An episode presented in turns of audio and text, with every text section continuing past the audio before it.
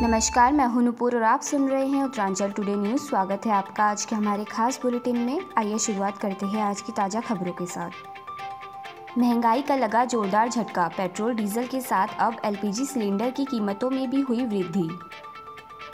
चक्रवात आसनी को लेकर हाई अलर्ट जारी, कुछ ही घंटों में दे सकता है दस्तक, अंडमान में भारी बारिश और तेज हवाओं का खतरा।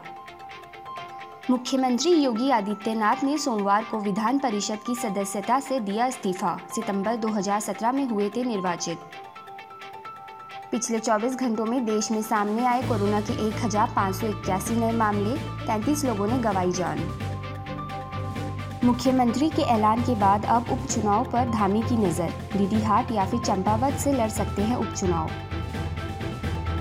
अब तक के लिए इतना ही। अधिक जानकारी के लिए जुड़े रहिए उत्तरांचल टुडे के साथ। नमस्कार।